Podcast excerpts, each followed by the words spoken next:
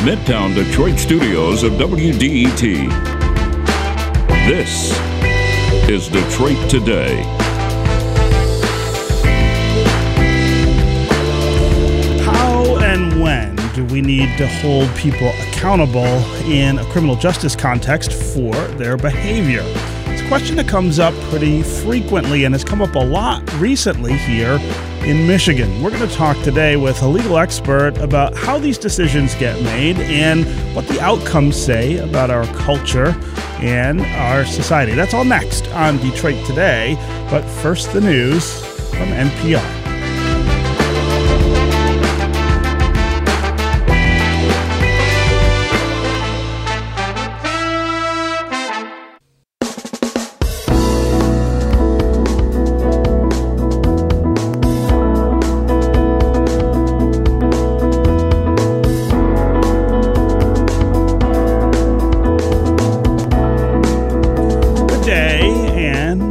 To Detroit Today on 1019 WDET. I'm your host, Stephen Henderson, and I'm really glad you've decided to join us today. Before we get started with our subject, just a note we are paying a lot of attention to the developments around the news out of Monterey, California, that there is yet another mass shooting in uh, our country and trying to put together uh, a way to to discuss that with you, our, our listeners. Uh, we may get to that today, a little later in the show, but uh, for sure, if we don't, we will get to it uh, later this week. This is, of course, a subject we keep coming back to over and over because it keeps happening over and over, and we don't ever seem to be able to get the kind of action out of our leaders in Washington and in other places to make it less frequent. So uh, we will again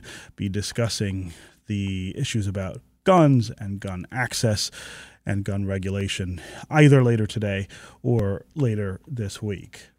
But today we want to talk a little about the idea of accountability and law and order. Now, most recently, we had Michigan Supreme Court Justice Richard Bernstein admonishing a fellow justice for hiring a legal clerk because of that clerk's criminal history. And it is something that caused us to really reflect on how we think about law and order and accountability and how we think about returning citizens and what they might owe uh, in the rest of their lives outside of prison. But that's not the only recent local incident that has given us a, a reason to think about that. Uh, the assault by Michigan State football players against their Michigan counterparts in the tunnel after a game in Ann Arbor also caused us to think about how the legal system interacts with people when they do things that they aren't supposed to? How do you hold them accountable? How harshly do you try to hold them accountable? Also, the decision to charge the parents of the Oxford High School shooter causes us to reflect on how and when we hold people, it's like parents, responsible for things that they haven't done, but that someone close to them, someone that they are responsible for, has done. We also now have a new decision that has the rest of the nation thinking about this same issue justice and our criminal legal system. In October of 2021, 42 year old cinematographer Halyna Hutchins was shot and killed on the set of a movie called Rust in New Mexico when actor Alec Baldwin's gun discharged while they were practicing a, scene. Uh, director Joel Souza was also injured in that incident. A year later, Miss Hutchins' family settled their wrongful death lawsuit against the film's producers, including Baldwin, leading some to believe that, well, that was the end, that the matter was resolved. But that all changed last week when the local Santa Fe, New Mexico prosecutor announced that they would be charging both Baldwin and 25 year old Hannah Gutierrez Reed, the film's armorer who loaded the gun that day and was responsible for weapons on the set, with two counts of involuntary manslaughter. The man who handed Baldwin the gun, First Assistant Director Dave Halls, previously agreed to a plea deal to uh, negligent use of a deadly weapon. Now, if convicted, both Baldwin and Gutierrez Reed could face maximum sentences between 18 months and five years, depending on what they are convicted of. But even as this incident plays out in New Mexico, it again raises questions about how we think about justice and liability and responsibility. Think about the movies that we've had filmed here in our backyard in Michigan. But even moving past that, the entire situation brings up many questions about what true justice looks like in our society. How should we determine liability for harm when we know something was accidental or certainly not intentional? When a tragedy occurs and someone loses their life, does that mean we have to hold somebody accountable for that? Or are there times when, even in the face of tragedy, it is uh, more important just to not prosecute, not to try to assign criminal liability to everything. And of course, how does civil liability play into all of that? We often see lawsuits, civil lawsuits filed when bad things happen that attempt to hold people accountable in a different way through money. That's where we want to begin the conversation today with this very broad question of how we hold people accountable, why we do it, and how the decisions get made about who will be held accountable and who won't. To help us sort through these questions, we're joined by Jalila Jefferson Bullock. She is an associate professor at Wayne State University's Law School. Professor, welcome to Detroit Today. Good morning. Thank you for having me. Yeah. So uh, let's start with this situation in New Mexico. I was really surprised, and I think lots of people were really surprised to learn last week that uh, Alec Baldwin and uh, at least one other person uh, that they're going to face criminal charges in this case. I had uh, kind of assumed that this was something that happened and was unfortunate, and that there would be civil liability that, that would be assigned by by civil juries, but that the criminal context here was pretty far fetched. Uh, I, I want to get your reaction uh, to to those charges, and then have you explain what these charges are. This idea of involuntary manslaughter versus voluntary manslaughter, and and what the differences are. Sure, I think that many of us sitting around watching this unfold were quite surprised when the DA in New Mexico decided that uh, Mr. Baldwin and I believe it's the armorer should be charged with involuntary manslaughter. Very, very surprised by that. Um, and I think so, given the comments that she has made surrounding this announcement, I think that she is trying quite simply to send a message out to larger society and perhaps even to the movie industry that no one is above the law, whatever that might mean. Um, and so I think that's what this is all about. You know, in our country, we punish for various reasons, and we can get into some of that as we go through our questions and hear from our callers. One theory of punishment is retribution, where you would say you punish a person because they are, they are a bad person. They've done something bad. The second is deterrence. And it's that, and, and under the deterrence theory, we would say that, that we punish people to prevent future crimes. And it sounds like she's thinking, if I make this statement right now, perhaps I can deter others from acting, uh, maybe um, unreasonably, acting below industry standards on movie sets. So I think that's part of what she's doing. And of course, Mr. Baldwin's celebrity, I believe, has a lot to play into it as well. So, in one way, uh, this is, um, I, I think, and I think it's impossible to talk about things like this without talking about things like celebrity, which you mentioned, and of course race, which which plays such a profound role in our criminal justice system. But I guess one way to look at this is that um, Alec Baldwin, a, a, a, white celebrity, uh, is being treated uh, as though he's just an ordinary citizen. I mean, somebody who um, who might find themselves uh, in trouble for negligent behavior in a much less high profile context. And I think I've seen some some themes on social media, kind of uh, trying to uh, address that, and and in some ways, I guess that that is a reflective of. Uh, some form of justice, some sensibility of justice. Uh, at the same time, uh, this is a very serious charge, involuntary manslaughter. Uh, it's not the same as voluntary manslaughter. It's not the same as uh, as murder. Um, but but talk about those differences and and what kind of trouble this very famous actor could uh, could be facing if if he's convicted of this. Sure. Should this proceed and should this result in a conviction for Mr. Baldwin? I mean, this is a very very serious charge. So unlike an intentional killing, involuntary manslaughter is going to be an unintentional killing. And for the New Mexico statute, it's one that could occur in the commission of a lawful act which might produce death but was done in an, in an unlawful manner or without due caution. So when we talk about something being done without due caution, what we're really talking about is a recklessness standard. What they're saying is that Mr. Baldwin acted recklessly in the death of this woman. And let's just be clear, I mean, her death certainly is a terrible tragedy.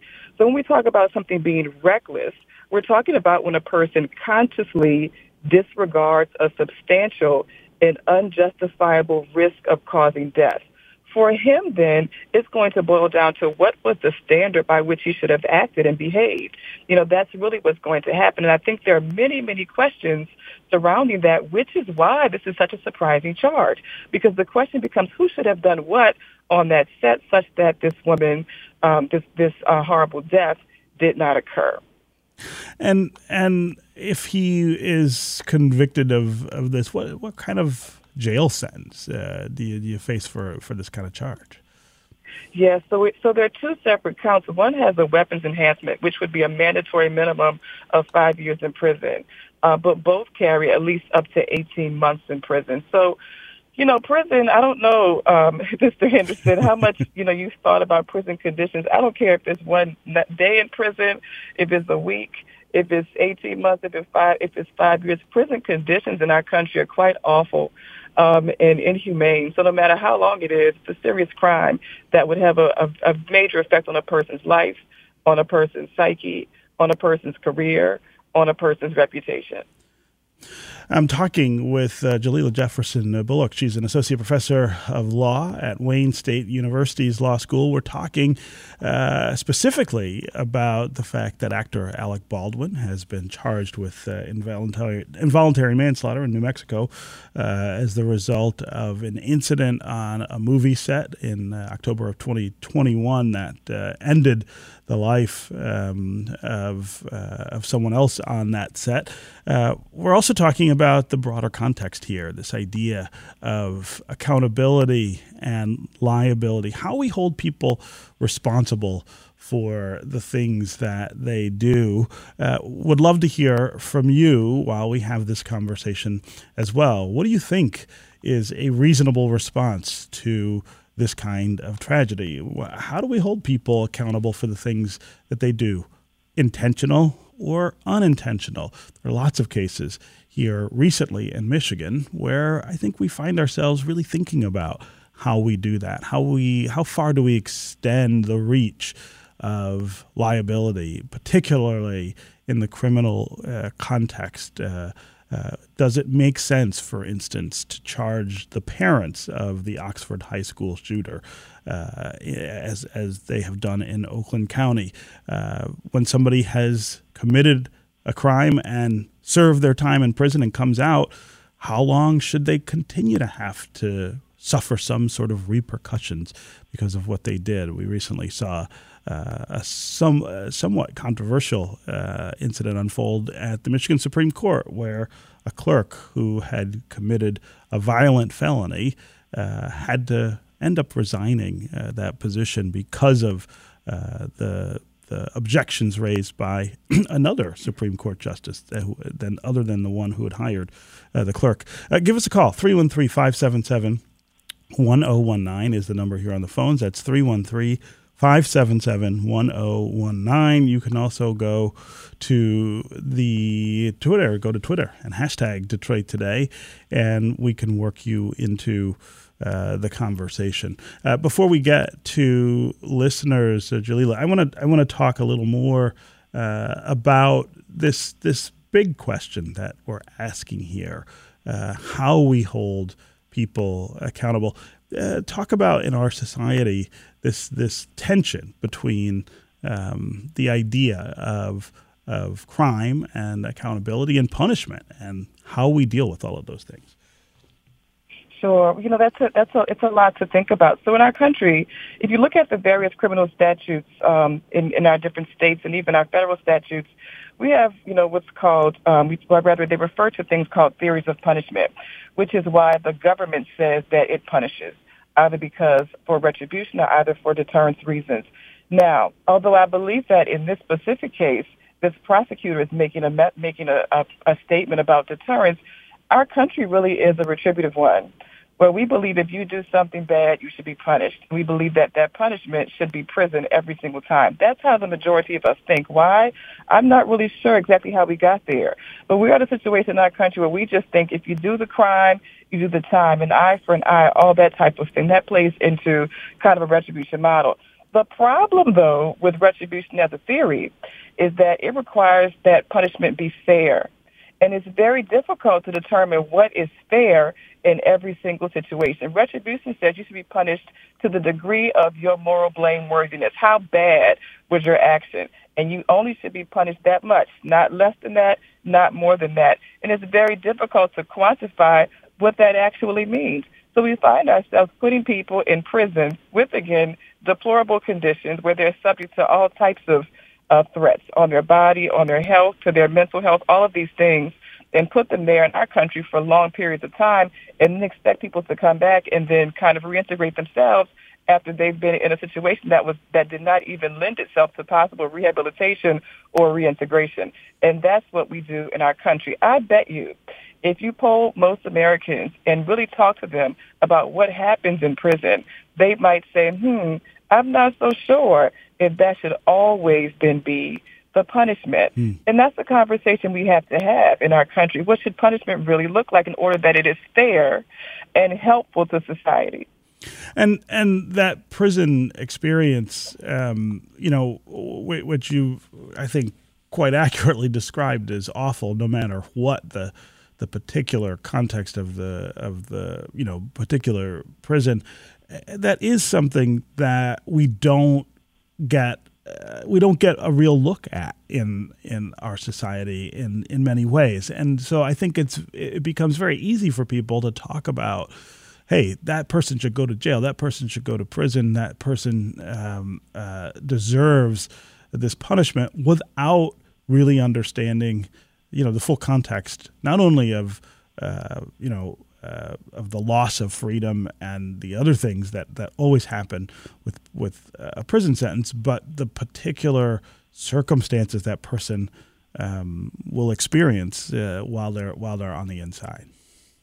Yes, it used to be. You know, if you look at kind of the history of the development of our prison system, it used to be that people were sent away to prisons to go and kind of reflect upon their misdeeds as a place you go reflect, think about what you had done, perhaps participate in programs that might rehabilitate you, and then after a period of time, you come back into society. But we can, all we have to do is look at the news and look at certain data to see that that is not the case anymore. You know, uh, many, many different budgets have slashed programs, have slashed educational programs, other rehabilitative programs that might help a person better themselves while they're away. Why would we want a system where people go away and come back worse? That seems to make no sense, especially since, especially since the majority of crimes are not those that carry a punishment of a life sentence. You're going to come back out at some point. Don't we want folks to come back out? Of course, we want them to, to be better, right? We want them to be punished. We want them to be better, right? So mm-hmm. that they mm-hmm. can come back and reintegrate into our society. Yeah, yeah. Okay, we're going to take a quick break. And when we come back, we'll continue this conversation with uh, Jalila Jefferson Bullock, uh, Associate Professor at Wayne State University's Law School. And we will begin to hear from you, our listeners, both on the phones and on social. 313 577 1019 is the number. We'll start with Gordon in Flat Rock and Pat in Detroit. Again, 313 577 1019 is the number if you want to join them. You can also go to Twitter hashtag Detroit Today. We will try to work you into the conversation that way. We'll be right back with more Detroit Today.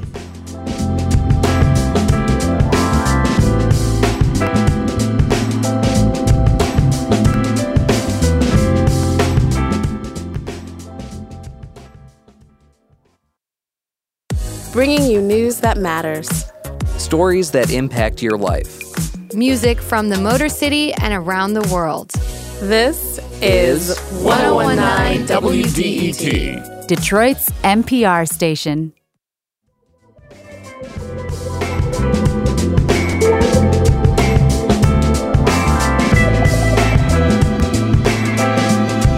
You're listening to Detroit Today on 1019 WDET. Host, Stephen Henderson, and I'm really glad you've decided to join us.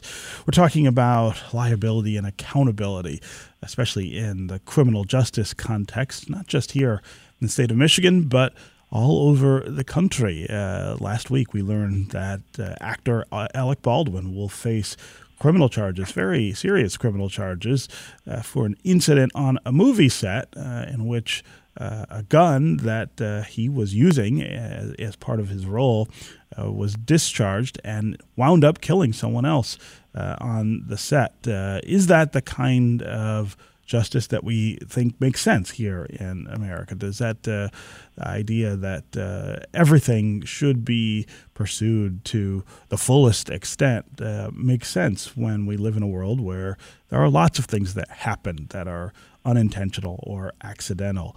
Uh, also, think of other instances like this, uh, local instances uh, like the mass shooting at Oxford High School and the decision by prosecutors to go after the parents of the shooter in addition uh, to the shooter. Does that make sense uh, in in uh, in our in our culture and in our society? As always, we want to hear from you on the phones and on social. 313-577-1019 is the number here.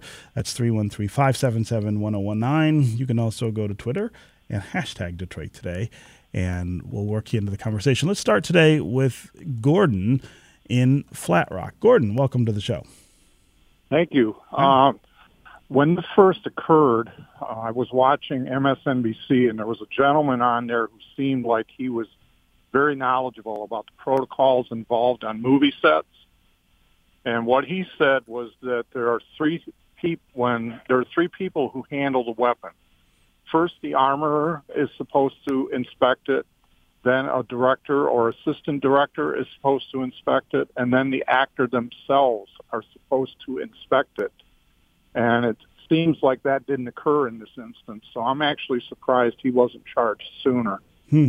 Yeah, I mean, uh, the, the idea of who's responsible among the many people who work on a movie set is is one of the dimensions of this, uh, uh, Gordon, and, I, and uh, that detail is really uh, important. Jalila Jefferson Bullock, talk about how we suss out individual responsibility when there's clearly collective responsibility for something. And that gets also to this this question of how to resolve the, the, the case of this Oxford High School shooter as well. The idea of charging parents uh, for their negligence in in allowing uh, their their child to have a gun that's used in, in a crime. Uh, this is something that that prosecutors have to have to figure out all the time. Give us a, a window into how they make those kinds of determinations. Sure. Well, in this specific um, instance with the with the Baldwin case, you know there are, as Gordon po- pointed out, several people who are responsible for making sure that guns are used safely on the set and it's disputable. So while I've heard some people, some industry experts say that the actor is part of that chain of command, I've heard others say that the actor is not. That the actor is there just to just to act and follow directions, and that the armorer and the assistant director is supposed to be the ones who handle and make sure that that weapons are handled appropriately. The the thing about that too is that Baldwin is also being um, treated as a producer, and so that's another piece that the DA said. Well, he's a producer and an actor, and so he had a certain responsibility to ensure that certain safety procedures and standards were, were followed on the set. And that also is a, a place that's a bit cloudy because we're not 100% certain what in what role is he a producer. It's possible for an actor, especially one who's such high, as a, a has such a high profile as, as he does, to um, negotiate their contracts to always get a producer credit, where they really have no responsibility for what happens on the set. It's part of the, the cachet of having them be on the on the team. And so all of that kind of raises lots of questions about who was responsible for what, which gets which gets back to the confusion as to how this man was charged and maybe even why it took so long to do so. Because that extreme reckless standard goes to who was the person who was reckless. Was it him? We know he pulled the trigger. He says he didn't, but it's not possible. Any of us who grew up around guns in any way, shape, or form, we know that guns don't just go off, mm-hmm. right? That doesn't really happen. You pull a trigger, you do something like that, and the gun is going to go off. We know he did that.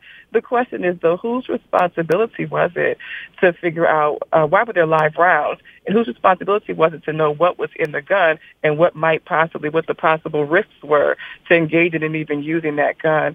But as it relates to the Oxford, the the uh, the Oxford shooter, mm-hmm. that's a whole different thing. Where parents certainly do have certain legal duties um, that as it relates to their children. And and so talk about that. Uh, it, it is unusual to see parents charged when their children go off and, and and commit crimes. What's what's different about this particular crime? Yeah, well, you're talking about a high profile, um, you know, shooting that that's going to be treated a lot differently. And I'm not saying I'm not in any way, shape, or form trying to imply that Miss Hutchins' death is not important. It most certainly is, mm-hmm. and it's it's a terrible tragedy. But you're talking about a high-profile um, shooting of of many people. That's a very different, very different situation than what has happened on the set of Rust. Very different. And so a message certainly has to be sent that number one, the shooter is going to be held responsible. But number two, parents you have to be know what's happening with your kids. So to me, those are two different things. In the law, there is different re- relationships that create kind of special um, responsibilities that we would call legal duties in the law. And parents certainly have a duty to ensure that their children are acting in a certain way. If your kid goes off and decides to shoot a bunch of people as a parent, you, you, you should be held responsible for that. Hmm. Yeah. Uh, again, uh, really appreciate the call and the questions. Let's go next to Pat in Detroit. Pat, welcome to the show. Hi. Uh, there's a couple additional issues that uh, this se- seems to be. Uh, one is, uh, you know, it, there are sentencing guidelines, and as you know, you've spoken about in other shows, uh, in in some respects where judges don't have any discretion, uh, they are required to give out maybe sentences that are larger than would be appropriate. And what what was said earlier is that the the, the sentencing guidelines was what 18 years, pardon me, 18 months to five years, and and I mean it, it at, at 18 months might you know I, I mean it might be that in order to send a message, as was mentioned earlier, you might want to have somebody do a little bit of time. You know, even mm-hmm. 30 days for some a rich celebrity you know, which would which go along with a, a felony conviction, would be, would send a really strong message. Uh, hmm. Without the necessity of, of, you know, I mean, you say it was an accident, right? I mean, he should be held, he was held uh, responsible financially. Mm-hmm. Okay. The the other issue, I mean, that that I, and I don't know if this is actually at play or not, is that so he, uh, Alex Baldwin had to pay out a bunch of money, but Alex Baldwin probably has a lot of money and it didn't cause him probably much financial hardship.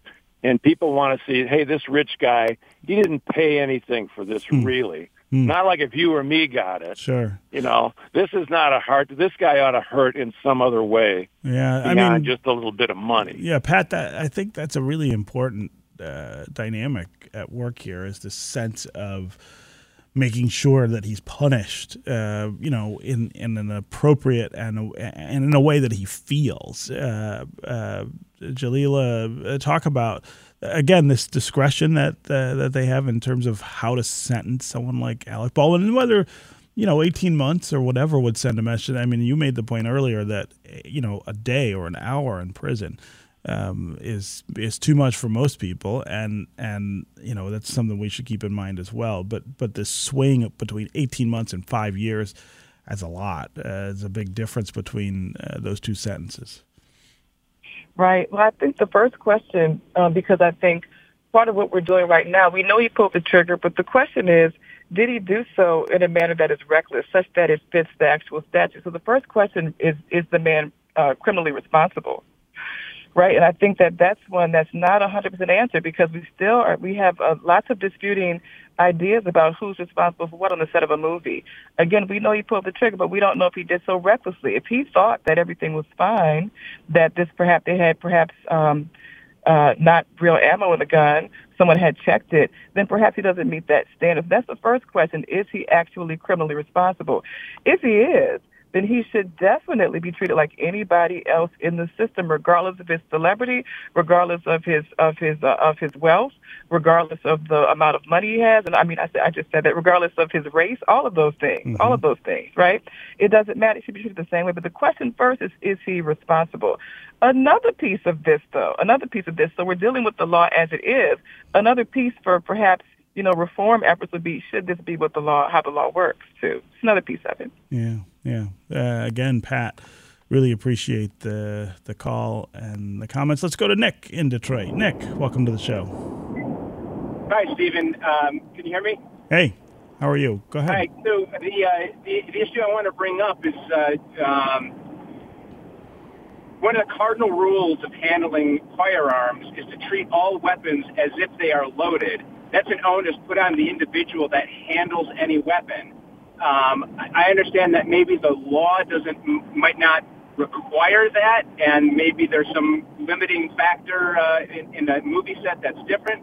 But every law enforcement officer in, in this country is going to tell you that is one of the cardinal rules of safety. You absolutely must handle all weapons, treat them as if they are loaded, and and you you have to take that responsibility. Yeah, yeah. That, that, I mean, that that is obviously the way that we, you know, that we think of guns and gun safety in this country. I, I think it's a little different, um, maybe, uh, because it's on a movie set, and and you know the confusion that some people have, including me, about how guns work on movie sets. You know, I didn't, I don't think I believed that uh, that the the guns they use to film movies uh, are, are, deadly. I mean, I, I, didn't think they were real guns, uh, and and this was an incident that that I guess tuned me into that. But but this this broader context of how how we manage that is is is really important. And and Jalila, obviously, something went wrong with with that, those kind of protocols on this on this movie set. Sure, you know, again the question is still out there. Why were there live rounds in that gun? And no one can yet answer that question with any real precision. So that's one piece that's still being explored. I think your caller is right that a person, any time you, I was taught that I, I am not necessarily an avid gun owner now, but I grew up in South Louisiana with a, with parents from North Louisiana who uh, who who hunted regularly, and so I was taught all about gun safety and how to go out and hunt deer and duck and all of those things, and how to shoot skeet and all of that. We were always taught all about gun safety, and the responsibility was certainly on us who had the guns to make sure that we use them safely. But I do think the standard is different on a movie set. Actors are people who read scripts and follow the directions and do what the director says, and that's really all that they do. Um, and I, again, I, I don't understand a situation where an actor is supposed to be responsible if they have that gun for knowing what's in the gun. There's a whole chain of command uh, where, an, where once an actor receives the gun, they believe that this gun is safe to use on set, and then they use it. So I think that's very different than what happens in everyday life. Yeah. Yeah. Okay, uh, Jalila Jefferson Bullock, it was really great to have you here uh, to help our listeners sort through these questions about liability and accountability. Uh, thanks so much for joining us on Detroit Today. Well, thank you for having me. Have a wonderful rest of your day, everyone. You too. Bye bye. We're going to take another quick break. And when we come back, we are going to switch subjects just a little bit. We're going to continue to look at gun violence in America, but this time in the wake of the latest mass shooting in California with Wayne State University's Stephanie Hartwell. Stay with us for more Detroit Today.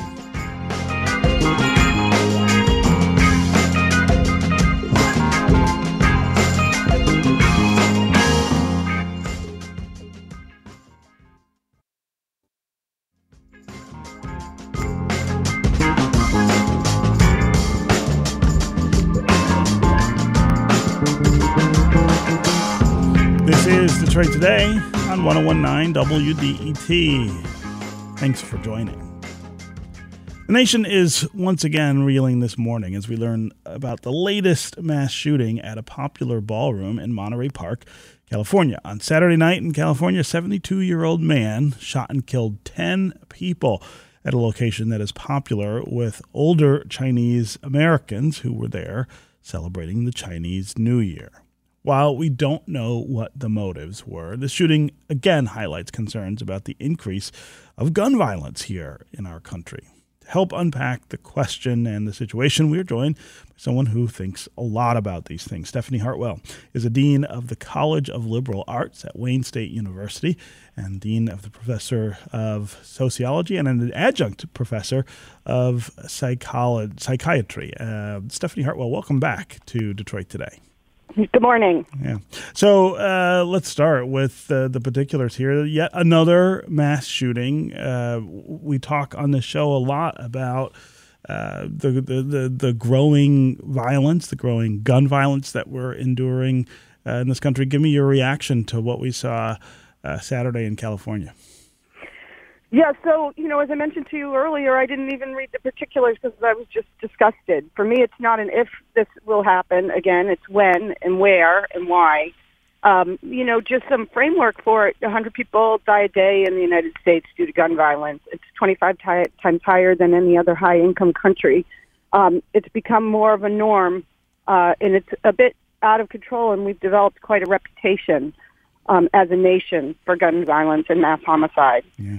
So uh, my reaction wasn't one of shock; it, it was one of disgust. And, and sadly, the community, the culture of that particular community, uh, older Asian American adults, it, it, you know, it is shocking in that community because gun violence is relatively unheard of in in China. Um, and uh, 10 people were killed, but many others were injured. And we always forget about the cost of those inju- injuries mm-hmm. as well. Mm-hmm. So, so uh, the, this, I mean, and again, we don't know the motive, but we do know the circumstances. And this is Mm-hmm. uh, a man who shoots into a crowd of, of Asian Americans on uh, the day that uh, that the Chinese are celebrating their New Year. It seems to me that this fits then not just into the the world of our concerns about gun violence, but also about uh, the nexus with um, you know the ethnic hatred and resentment that is also seems to be growing in in our country, and that's a really really deadly com- combination.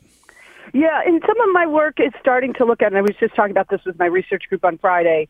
What happens to communities, broad based, um, when when gun violence is a norm, right? It, and it, it's an, it, it provides an outlet for extremists. It's sort of an, our way, American extremism, right? And this individual was an outsider. It felt like an outsider. Um, and because that technology, he had access to that particular technology, that level of anger, the access to technology leads to motive in some sense, and then an outcome and an act. Um, and so that's the concern is, is why, why we, we have this issue with guns. It's impacting communities. It's fraying communities and where those those fault lines in communities, then there's access to guns. So it's almost chicken, you know, an egg argument. Like what comes first? And I would argue that some of the issues and some of the anger that we have out in our cultural communities is the result of these hate acts. Mm-hmm. Mm-hmm.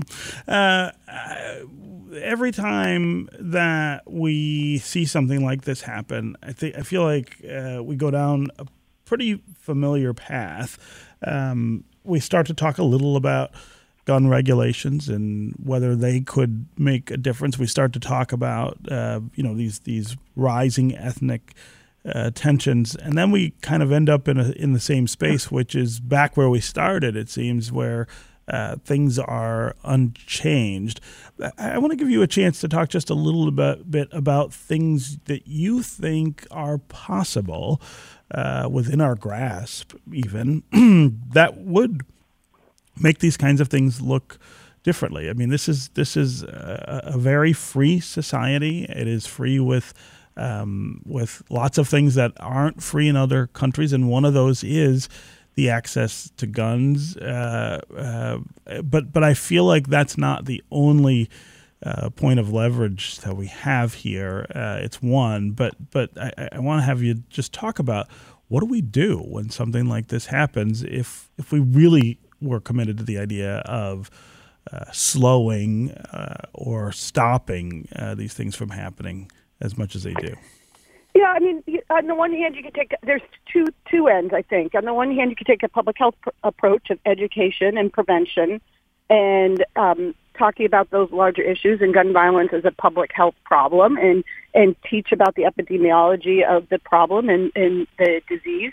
Um, but the other hand is using our wonderful skill sets in technology. I mean, technology created guns. It created the clips that you can kill multiple people in a short period of time. So we can create, we can use technology in other ways to create more uh, safety around gun use and access too. So there's other, you know, I, I talked about this the last time I was on.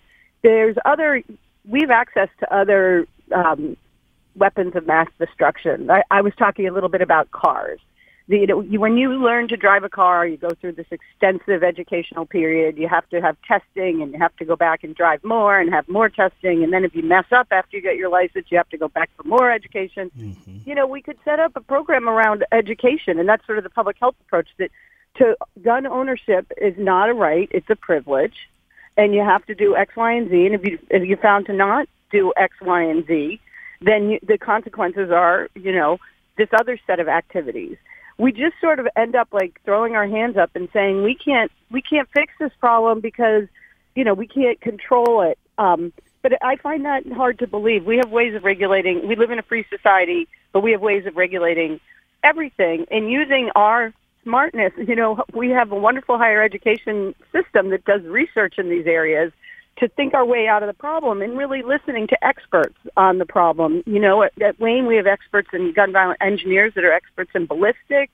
We have experts that work um, with the um, NRA and, and other areas that, you know, look at gun violence um, and different types of programs and try to figure out what, what works. There's not one solution, but you've got to go at this hard and you got to understand that it's become enmeshed in our culture and people believe it's a right to own a gun, not a privilege. But I think that's when you see the carnage and you line us up against other countries and you see how it's impacting our communities, that's simply not true. Mm. You know, one thing I heard recently is folks from other countries do not want to come to the United States to get an education because their families are worried about gun violence in the United States. Yeah. I mean, what a terrible reputation to have. And it's, it's shocking how other people view us, and they view us on this particular issue. And so we need to really think hard about coming up with some solutions and ideas around how to control this problem. Yeah. Yeah.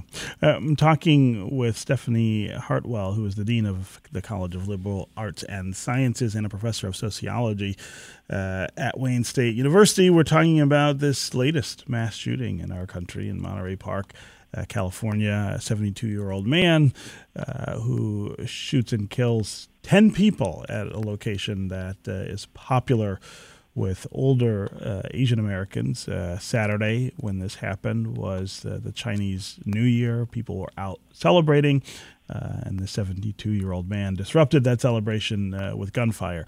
Uh, would love to hear from you, our listeners, during the conversation as well about your reactions to what happened and, of course, your ideas or solution? Uh, how do we get away from the kind of merry-go-round of uh, incidents uh, like this in, in our country where we're just always, I think, waiting for what is the day when the next one will happen.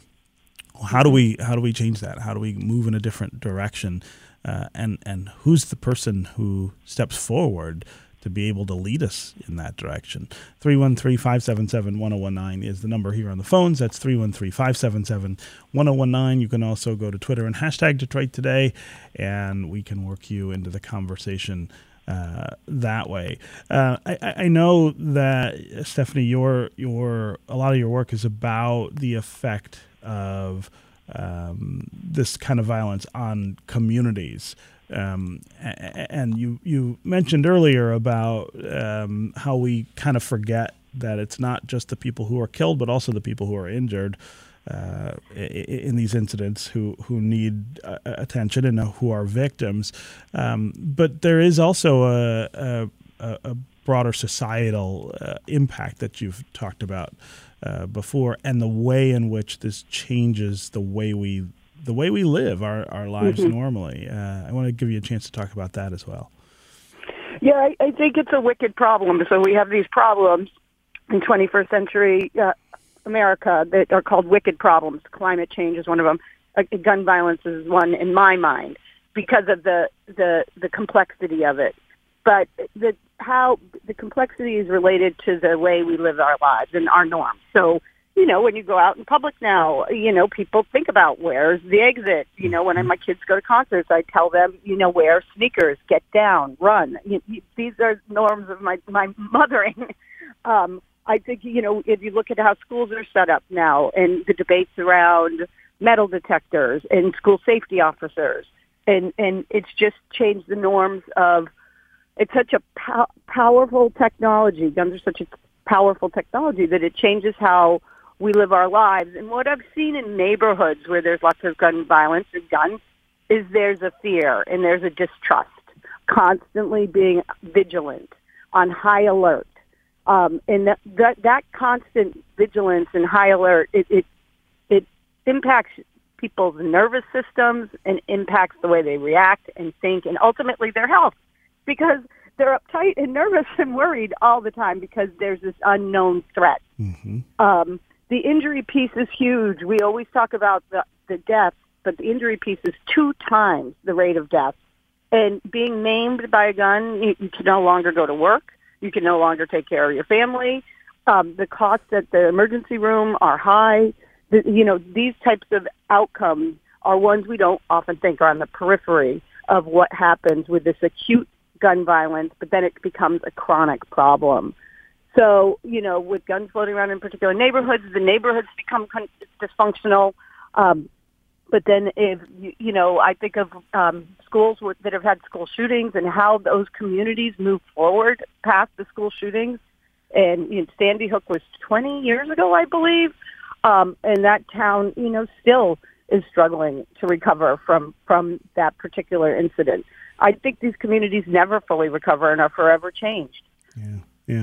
Uh, that's also especially true with young people and with schools, uh, where we see some of these, um, where we see some of these shootings and the effect on young developing minds of being part of Mhm. something like this, right? Here in, Mhm. in Michigan and at Oxford High School, uh, it's really interesting to watch and to talk to people in that community uh, over time about the effect on these children uh, uh, of Mhm. just just having been in the building where something like this happened and seen uh, you know uh, their classmates, uh, their friends be be victims. I mean, it it, it really is. It's it, it, traumatizing is, is is almost not powerful enough of a word. No, it, it's horrible. It's almost like being a combat veteran in a theater of combat. That you you thought you were in a safe place. You don't trust your world anymore. The level of trauma is acute and immense. So you know, you know people are talking quite often now about um, the pandemic and how the ind- adolescents more or less are having higher rates of anxiety, anxiety and depression, and that was sort of a chronic event. The pandemic. Now you're in school and you see a gunman come in and it is just shooting people, and the outcome of that changes your life forever. Um, and and you, you know, it's not to say that individuals aren't going to go on and do amazing, great things, but there's this con- constant thing in the back of one's mind. The way you see the world is forever changed, and it's just horrible, horrible trauma. And my heart goes out uh, to those uh, students in Oxford and any students in any school districts, you know, where this has happened. When you read about Parkland, when you read about the other places that there's school shootings, it's just uh, it's it's just terrible. Yeah, and and the call I think to us uh, to to fix that is even more urgent. I mean, uh, what happened in Monterey Park, of course, is is terribly terribly urgent. But but even more urgent is this idea that that young people start off their young lives really with with this kind of tragedy to have to cope with. Yeah, and it, and, and it goes back in, in, again to access to guns and responsible gun ownership. It's not a, a right; it's a privilege, and you know to have a weapon of mass destruction in, in one's home and to be able to own it. I think that we need to think a lot about gun locks. I think we need to think about gun sales. I think we need to think about gun production um, and the safety features on guns. I think we need to think about licensing um, and responsible ownership, uh, and and also waiting periods for sales. You know, all the things that have already been talked about, and, and then we seem to double down when there's another incident. Well, we're going to go back to the drawing board and talk about these things, but folks really need to think about the larger term. This is going to start to affect the bottom line of the country financially because it is such a it's such a wide scale issue. Um, and I think that folks aren't thinking about, yeah, 100 people die a day. Um, m- many of those, about 60% of those are suicides, but 40% is a pretty significant number Still of homicides. Yeah. Yeah, but then 200 people twice that are injured, you know, and so, and then we've, on top of that, we have these massive, massive events, you know, where 10 people are killed at once. This is crazy that we're even talking about this in a world that we believe so much in freedom. Um, and so really what we're living in is a highly, we're a highly vig- vigilant society where we're all scared all the time of being out in public. And that to me is incredibly concerning. And like I said, when I do a deep dive into some neighborhoods that I do my work, it, it really impacts the, the safety and the feelings in those neighborhoods. Mm, yeah. Stephanie Hartwell, always great to have you here with us on Detroit Today. Thanks so much for joining. Thank you. Thank you. Have a great day. It's going to do it for us today. Tune in tomorrow when we're going to take a look at what it means to be a Detroiter.